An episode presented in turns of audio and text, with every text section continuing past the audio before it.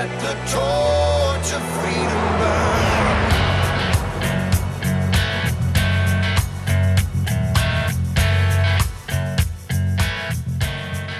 Welcome to the intersection of faith and the culture. This is the Wall Builder Show. We appreciate you joining us. I'm Rick Green, America's Constitution coach and a former Texas legislator, here with David and Tim Barton. David, of course, America's premier historian and our founder at Wall Builders, and Tim Barton, national speaker and pastor and president of Wall Builders. You can find out more about all three of us at the website wallbuilderslive.com and then also visit our main site, wallbuilders.com. Wealth of information there. You're going to find out about a lot of American heroes at wallbuilders.com, many of which you've never heard of before, many of which I've never heard of before, which has been kind of a fun thing this month, guys, all throughout February, learning about new heroes. So while we've got some Foundations of Freedom Thursday stuff to get to in a little bit, let's start with our hero of the day. Who are we talking about? Guys, the hero today is Blanche Kelso Bruce. And uh, as always, these are things, if people want to go to the wallbuilders.com website, they can download, they can get their own copy of these. And one of the things that we highlight in his story is that he was the first black man to preside over the U.S. Senate. Now, there obviously is way more to his story, Dad. This is somebody that you've highlighted literally for years. We have a old series called American History in Black and White where you document some of the very first Republicans, uh, specifically black Republicans elected to Congress, elected to the Senate. Uh, you go through Reconstruction and tell a lot of their story. And so Blanche Kelso Bruce is someone that I mean, really, for decades, before I was doing much with you here at Wall Builders, this is somebody whose story you were telling. And it's somebody that fortunately now is being rediscovered by some. Uh, why is he significant? What, what do you think are the big contributions that people should be aware of from Blanche Kelso Bruce? One of the cool things about him is he has a very visible legacy. And here at Wall Builders, we actually own artifacts from him. They're really cool. For example, I can pull up a, a $1 bill from 1880, and on that dollar bill appears the name Blanche Kelso Bruce. Now, let me interject. It does not look like a dollar bill that I'm used Oh, to doesn't. seeing. That's right. Uh, and the one that's kind of brown, one that's kind of silver. Uh, and, and the fact that there are two will be significant in a moment as you tell part of the the rest of the story. But it it was even interesting to me seeing some of the older currency and how different of a feel that one dollar bill had. But what was significant is there was something else special on that one dollar bill. Well, that $1 bill is big enough that I probably would have needed a purse rather than a wallet because it's, it's really large size currency back then. So it's signed by him as our currency today is signed. And he was the registrar of the Treasury. He was appointed by President James A. Garfield, and he became the first black man to sign currency. But he went further and he was reappointed by another president, William McKinley, in 1897, and he signed a second series of currency. So here's a black man that in the 1800s signed two complete series of U.S. currency. And if we back up in his story, he he uh, was a slave in Virginia and moved around several times. His master moved around, and he went with them. And he was in Missouri. Uh, gets a level of education in Missouri. As the Civil War breaks out, he leaves the pro-slavery state of Missouri, goes to Kansas, starts a school in Kansas. A- at the end of the Civil War, he moves back to Missouri, starts the first school for black students in Missouri. He then ends up moving to Mississippi. Uh, and this is at a time when the state legislature is choosing their senators to represent the state. And he's in Mississippi. He's chosen to be one of the actually U- two U.S. senators from Mississippi. He's a Republican. He's the first black man to serve a full six years in the U.S. Senate. There actually was a black man who had received an appointment and had served two years. Uh, but he was the first man to serve a full six year term. So that first one is Hiram Rhodes Revels. He's the first black man to serve in the U.S. Senate. He's a Republican. And so Revels had a partial term. He filled out the last two years of a term because the previous four years, the senator from Mississippi had left the United States Senate and gone to the Confederacy. Well, now Mississippi's back into the United States, and so he's got two years left on that term. So they appointed Hiram Rhodes Revels, the first black U.S. senator anywhere in the United States, came out of Mississippi. And so he finished those two years. And then you have Blanche Kelso Bruce, who's elected as a second black senator, and he has a full six year term. And it's significant because while he's in the Senate, he uh, meets a congressman, James A. Garfield. And when James A. Garfield goes on to become president, he remembers Blanche Kelso Bruce from time as Republicans working together in the House and the Senate.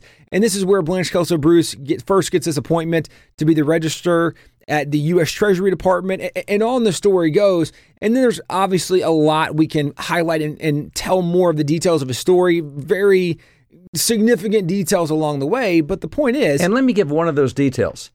In that same time where he was working with Garfield, they were both Republicans. They're at the 1880 Republican Convention, and Blanche Kelso Bruce is actually nominated for vice president for the Republicans in the 1880 race. So there's your first black nominee for vice president back in 1880, Blanche Kelso Bruce. from a major political from party. a major political party. That's right. Because when you're looking, I mean, major parties back then, you had Republicans, you had Democrats. Those were the big parties because you did have some third party candidates, you had some kind of independent kind of candidates. But you're talking about the first one from any major party to nominate a black person. And Blanche Kelso Bruce was nominated to be the vice president. However, the guy who ended up winning the nomination in the Republican Party was James A. Garfield. But but again, I mean, these two guys knew each other, worked together. There's so much more to Blanche Kelso Bruce's story. Dad, you've told a lot of the story. Uh, actually, people can go to the Wall Builders website, and there's articles connected to Blanche Kelso Bruce that they can go to American History Black and White, or you can get one of the bios from the American Hero section, and you can learn more about this. But these are some of the heroes and, really significant contributors in American history that we should know more of their story, which is why we take time each day on the radio program to highlight some of the stories of these American heroes. So today's hero is Blanche Kelso Bruce, really significant individual from American history. Definitely one that uh, I did not know anything about him. I've heard David mention him uh, in presentations on on Black History, but I didn't remember all of those details. I had no idea about the. I didn't remember David. You probably said it, and I just didn't remember. But I didn't certainly didn't remember the VP thing, nomin, uh, you know, potential nomination thing. That that's just cool. Good stuff, guys. All right, listen, we got more of that coming. We're going to have one every day for the rest of the month in February. In fact, this might catch on. I hope y'all are doing a lot of homework, David and Tim, because we might have to do this every day of the year uh, after everybody gets excited about all these new heroes of history we're learning about. But let's get to some of those questions. We've got our questions coming in from the audience. Radio at wallbuilders.com is where you send those in, folks. We're going to start with Tom out of Santa Fe, New Mexico. He said, Did, did the Supreme Court of the United States remove the lemon test after ruling that the coach uh, praying on the field after a football game, this is the Coach Kennedy case, uh, is a constitutionally protected freedom of religion exercise? I'm not clear on the decades of SCOTUS rulings influenced by the lemon test and undone by this ruling. Can I, as a Christian educator here in New Mexico, post faith based American history quotes and the Ten Commandments in my public classroom? Thanks for reporting this, Wall Builders Radio team, on your Good News Friday program. So, guys, I guess we we talked about this. Did you guys cover this on Good News Friday? Yeah, we um, did. With regard, okay, that's what it was. We did. I Yep. should be listening to my co-host better, audience. That's what was missed. Okay, and uh, and and thank you, Mr. Mitchell, for any clarification on court freedom of religious expressions upheld by the Supreme Court. All right, Tom, great question. Sorry uh, for reading that so long, guys. But bottom line is, what did the lemon test do, and and how was that undone? And can Christian educators do this in their classrooms? I, I've got to tell you, this question is an Uncle Remus moment for me. And for those that don't know, that's an old kind of folksy tale. Uncle Remus, he would tell all these stories about Br'er Rabbit and Br'er Rabbit. And there was this one where Br'er Rabbit says, "Oh, please Now don't Now, wait a second. Are you saying Brer Br'er, Rabbit? B R E R, Br'er Brer like Briar Patch. Don't throw me in the Briar, Briar Patch. Patch, that's it. Brer Rabbit. Okay. And that's where he wanted to be, was in the Briar Patch. I, I'm, I'm just I'm making sure there's a little Texas Southern accent coming out. wait a wait a minute. and I'm Hold not it. sure that I'm not sure all the audience is going to be tracking along. Uh, and, and let's let's back up because this was where where I was first introduced to this individual was a, character from the movie Song of the South. It was a, a Disney movie that was in canceled because there was a depiction of slavery in it, and that was uh, offensive in this kind of modern woke thought. Not that slavery wasn't offensive, but if you watch the movie, the movie in itself was was not a really offensive movie. So so Disney removed this because it's woke, and, and most people probably have not seen this. Um, although it is it really is an entertaining movie. There is some great value in some of the lessons learned along the way, which is where Uncle Remus was one of the black men in this movie. He tells stories and teaches some great lessons along the way. And this is where you have Brer Rabbit and Brer Bear and was it uh, Brer Fox? Brer Fox, right, yeah. all these different characters that were involved. So the point you were going to make is you feel a little bit like Uncle Remus. Why? because the the rabbit always was saying, "Oh, don't throw me in the briar patch. Don't throw me there." And they finally said, "Well, we're going to punish you and throw you there." Well, that's where he grew up. He knew every aspect of it. He loved it. That's where he wanted to be. So he was always saying, "Don't throw me there." So they would throw him there. So that's how he escaped. So this with the lemon test is I love talking about this question. It's like, I, did, I, did I send him this question to ask so we could answer this on air? I mean, th- this is really what I want to, I'm passionate about this. It goes back to the fact that in 1971, the Supreme Court gave the silly lemon test that here's how you can tell if something's constitutional. Don't read the Constitution, read our three prong test here. That's what the Supreme Court struck down with the Coach Kennedy case. And so, in that, in Bremerton case, Coach Kennedy, they said, look, that was a silly test, should never have been used. It's off the books. We're not going to use it anymore. At that point in time, 7,300 court cases that had been decided on the lemon test are now off the table. They're constitutional again. So, currently, right now, all across the nation, there is an aggressive push encouraging people to start doing these things again. Use nativity scenes, get the Ten Commandments back in the classrooms, start having religious activities, do things we used to be able to do before we had a, a Supreme Court that went rogue on us and said we couldn't. And, and and to be fair and honest, right? As much as we would love to go back to the era of the founding fathers, where you did have gospel ministers coming in and and evangelizing students, and this was a priority of the day. We, we recognize that we're not saying that there are no boundaries, Right. and now public Right. schools are Christian schools in the sense of like, although right, we're not arguing whether it should or shouldn't be, but we're recognizing that by and large, where teachers were told that well, if it's it's religious, you can't use it in your classroom. Well, that's not true. Especially as the question was asked, what if it's historic content and it's a founding father talking about Jesus or the Bible or it mentions Christ, our Lord and Savior Jesus Christ? Could you have that up in your classroom? The answer is absolutely and emphatically yes, you can and you should. Even the idea of the Ten Commandments. Could the Ten Commandments go back up? Well, this is where, it, in addition to the lemon test, this is something that has now the Supreme Court's already ruled on this. And Dad, I don't remember what year it was the Supreme Court ruled upholding the Ten Commandments. 1980, it took them out of classes. And 2005, it says, okay, our bad. You can post the Ten Commandments visibly again. Yeah, it was is it, the Stone v. Graham case was 1980. That's when the Supreme Court said you can't display that, but it was a 2005. Uh, and actually, was it the Texas case? Yes, it was That Perry was- versus Van Orden, and it was based on that Ten Commandment. And and it's not small; it's like six and a half feet tall outside the, the Texas Capitol. Rick, you've seen it how many times going in the Oh, yeah. legislature? Got And- pictures and with it. It's monstrous, you know. It, it's huge size, and the court said, "No, no, no, it's fine." It- Well, why would they not say you could have the Ten Commandments up when they've got over fifty depictions of the Ten Commandments in the U.S. Supreme Court? I mean, give me a break.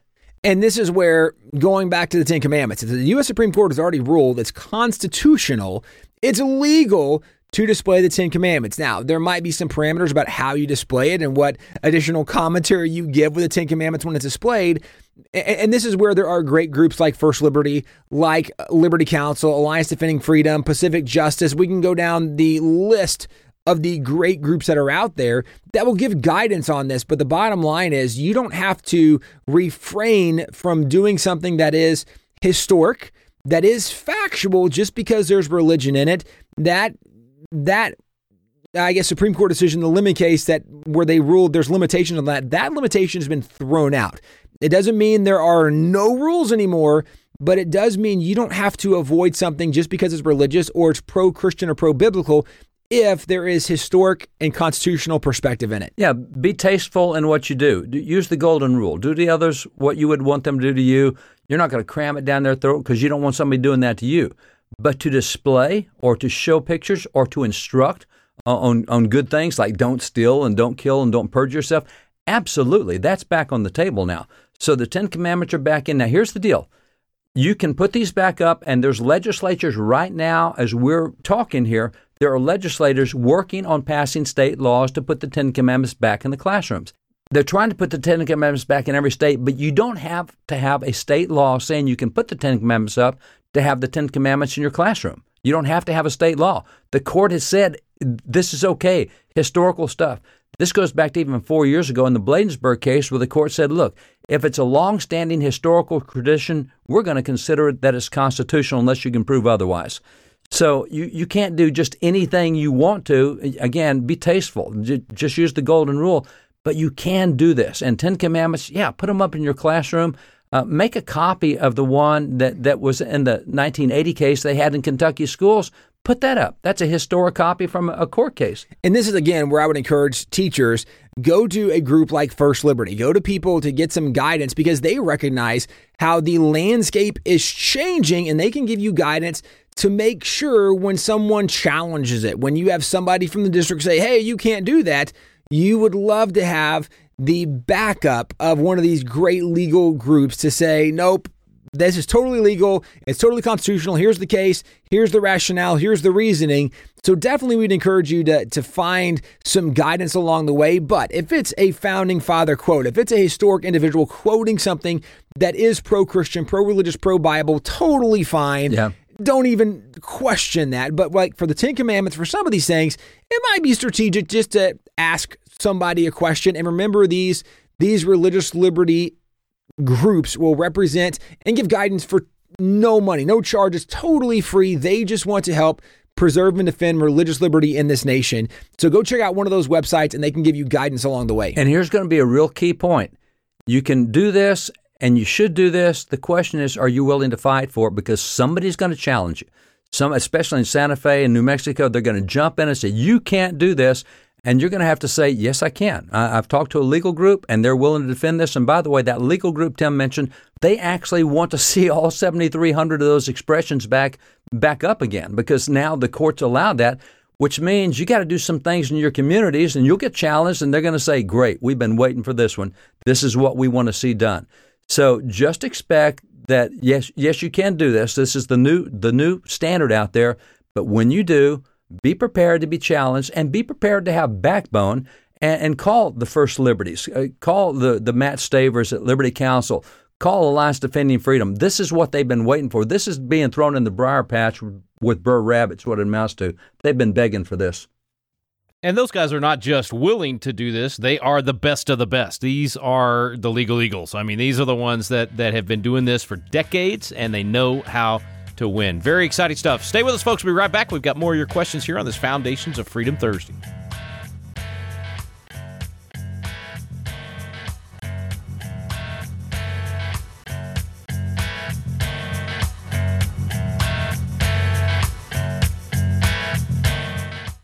Hi, friends. This is Tim Barton of Wall Builders. This is a time when most Americans don't know much about American history or even Hebrews of the faith. And I know oftentimes for parents, we're trying to find good content for our kids to read. And if you remember back to the Bible, to the book of Hebrews, it has the Faith Hall of Fame where they outlined the leaders of faith that had gone before them. Well, this is something that as Americans, we really want to go back and outline some of these heroes, not just of American history, but heroes of Christianity and our faith as well. I want to let you know about some biographical sketches we have available on our website. One is called the Courageous Leaders Collection, and this collection includes people like Abigail Adams, Abraham Lincoln, Francis Scott Key, George Washington Carver, Susanna Wesley, even the Wright brothers. And there's a second collection called Heroes of History. In this collection, you'll read about people like Benjamin Franklin or Christopher Columbus, Daniel Boone, George Washington, Harriet Tubman. Friends, the list goes on and on. This is a great collection for your young person to have and read, and it's a providential view of American and Christian history. This is available at wallbuilders.com. That's www.wallbuilders.com. We're back here on Wall Builders. Thanks for staying with us on this Foundations of Freedom Thursday. Next question out of College Station, Texas. So, Texas Aggies everywhere are on the edge of their seat waiting to know what the question is from College Station. Here we go. Gerald says that at his daughter's school, they are saying that we're a representative democracy. He says he has a problem with this answer. In our type of government, everyone votes for a small group of people to represent them. And that's the type of government the United States has. Am I wrong to think that what my daughter's school is teaching is not correct? So, representative democracy, guys, versus constitutional republic, what would be the difference? Well, I've got a bias here with them. I don't like the term democracy at any point in time. Founding fathers said that's really, really, really bad. But when you talk about a representative democracy, that's not a democracy. A democracy is everybody votes on everything all the time. It's run by passions and mob. When you elect a group of people to represent you, a smaller group, you can have a representative democracy in that the people have a voice, but they don't get the final say as, as the leaders they elect. But it's easier to say a Republican form of government because that's what the Constitution says, that's what the Constitution requires. I'm just biased against the word democracy. I'm tired of hearing save our democracy. We got that for months. Uh, but a representative democracy is actually an okay, acceptable term. Well, we also should be pushing back a little bit on the usage of the word democracy because we've heard literally Democrat strategists say that they should abandon the words Republican or Republic and Constitution or constitutional because that gives people too much to cling on to and push back against whatever the modern swing popularity thing is. And they said we should just say democracy. That way, if 50% of the people want it, and this was really a move uh, to try to strategically undermine the electoral college because they can say, wait a second, the majority of people voted for Hillary Clinton, not Donald Trump. They wanted to remove the constitutional structures or the republic structures of our nation.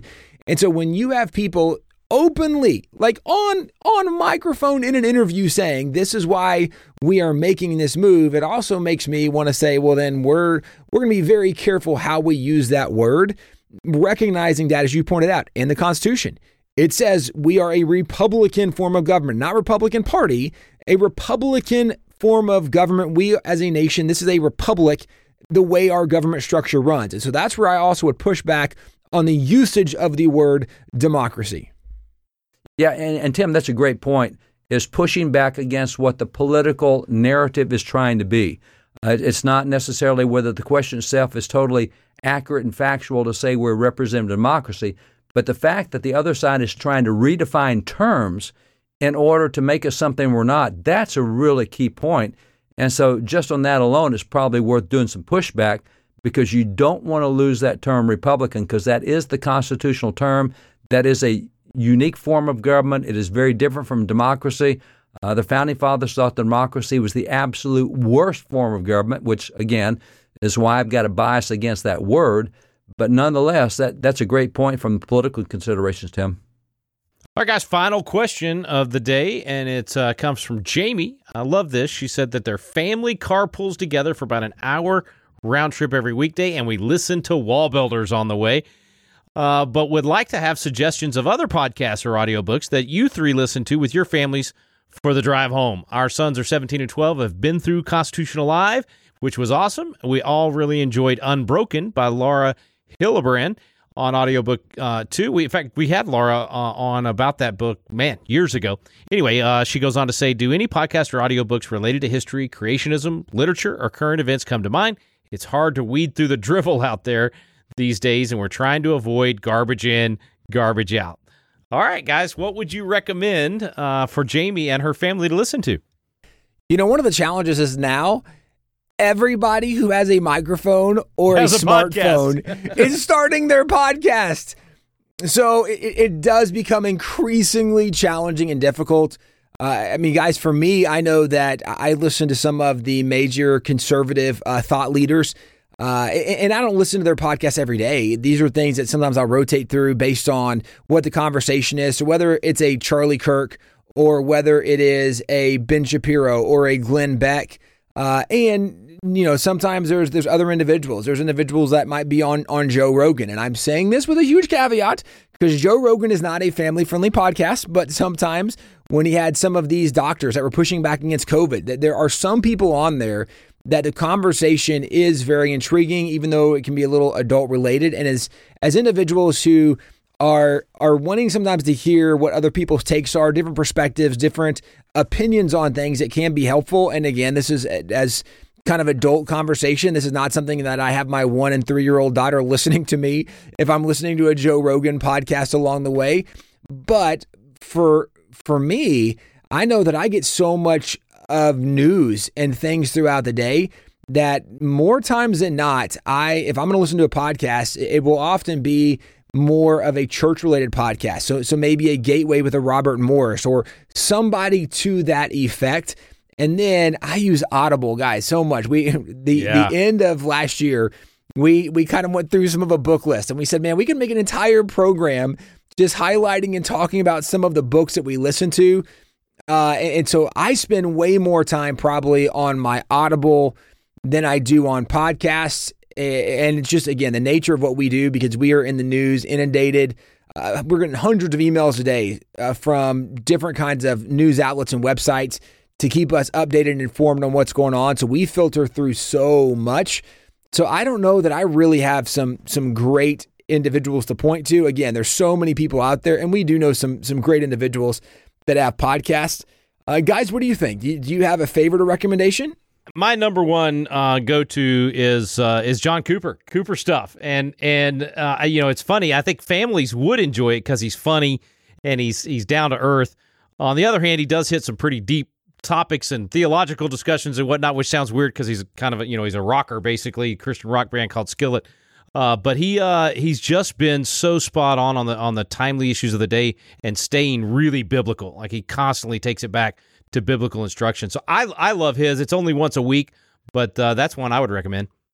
Man, I'm going back to 40s, 50s, and 60s. I'm going Louis L'Amour. Uh, it's it's Western stuff. It, it's Do you, the audio do you remember books. when I set you up on Audible for Louis L'Amour? That was Oh, of like, course, I don't bro. know, twelve years ago or Oh, something. it's got to be a while back. Well, and, and, and caveat, Louis L'Amour's an old Western. These uh, were not always the most godly, righteous people, and maybe some of their vocabulary now. It's 40s, 50s, and 60s. And so you might get the D word, the H word every now and then. It certainly is not as aggressive as a lot of modern Yeah. culture and what things are.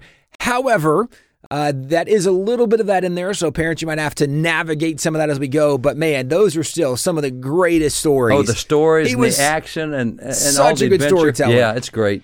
My my daughter Cameron is has gotten into Louis L'Amour books. Uh, David, I told her you would be very very proud. Folks, thanks for listening today. We appreciate it. You can send in questions to radio at wallbuilders.com for our next Foundations of Freedom Thursday. You've been listening to Wall Builders. We stand undivided.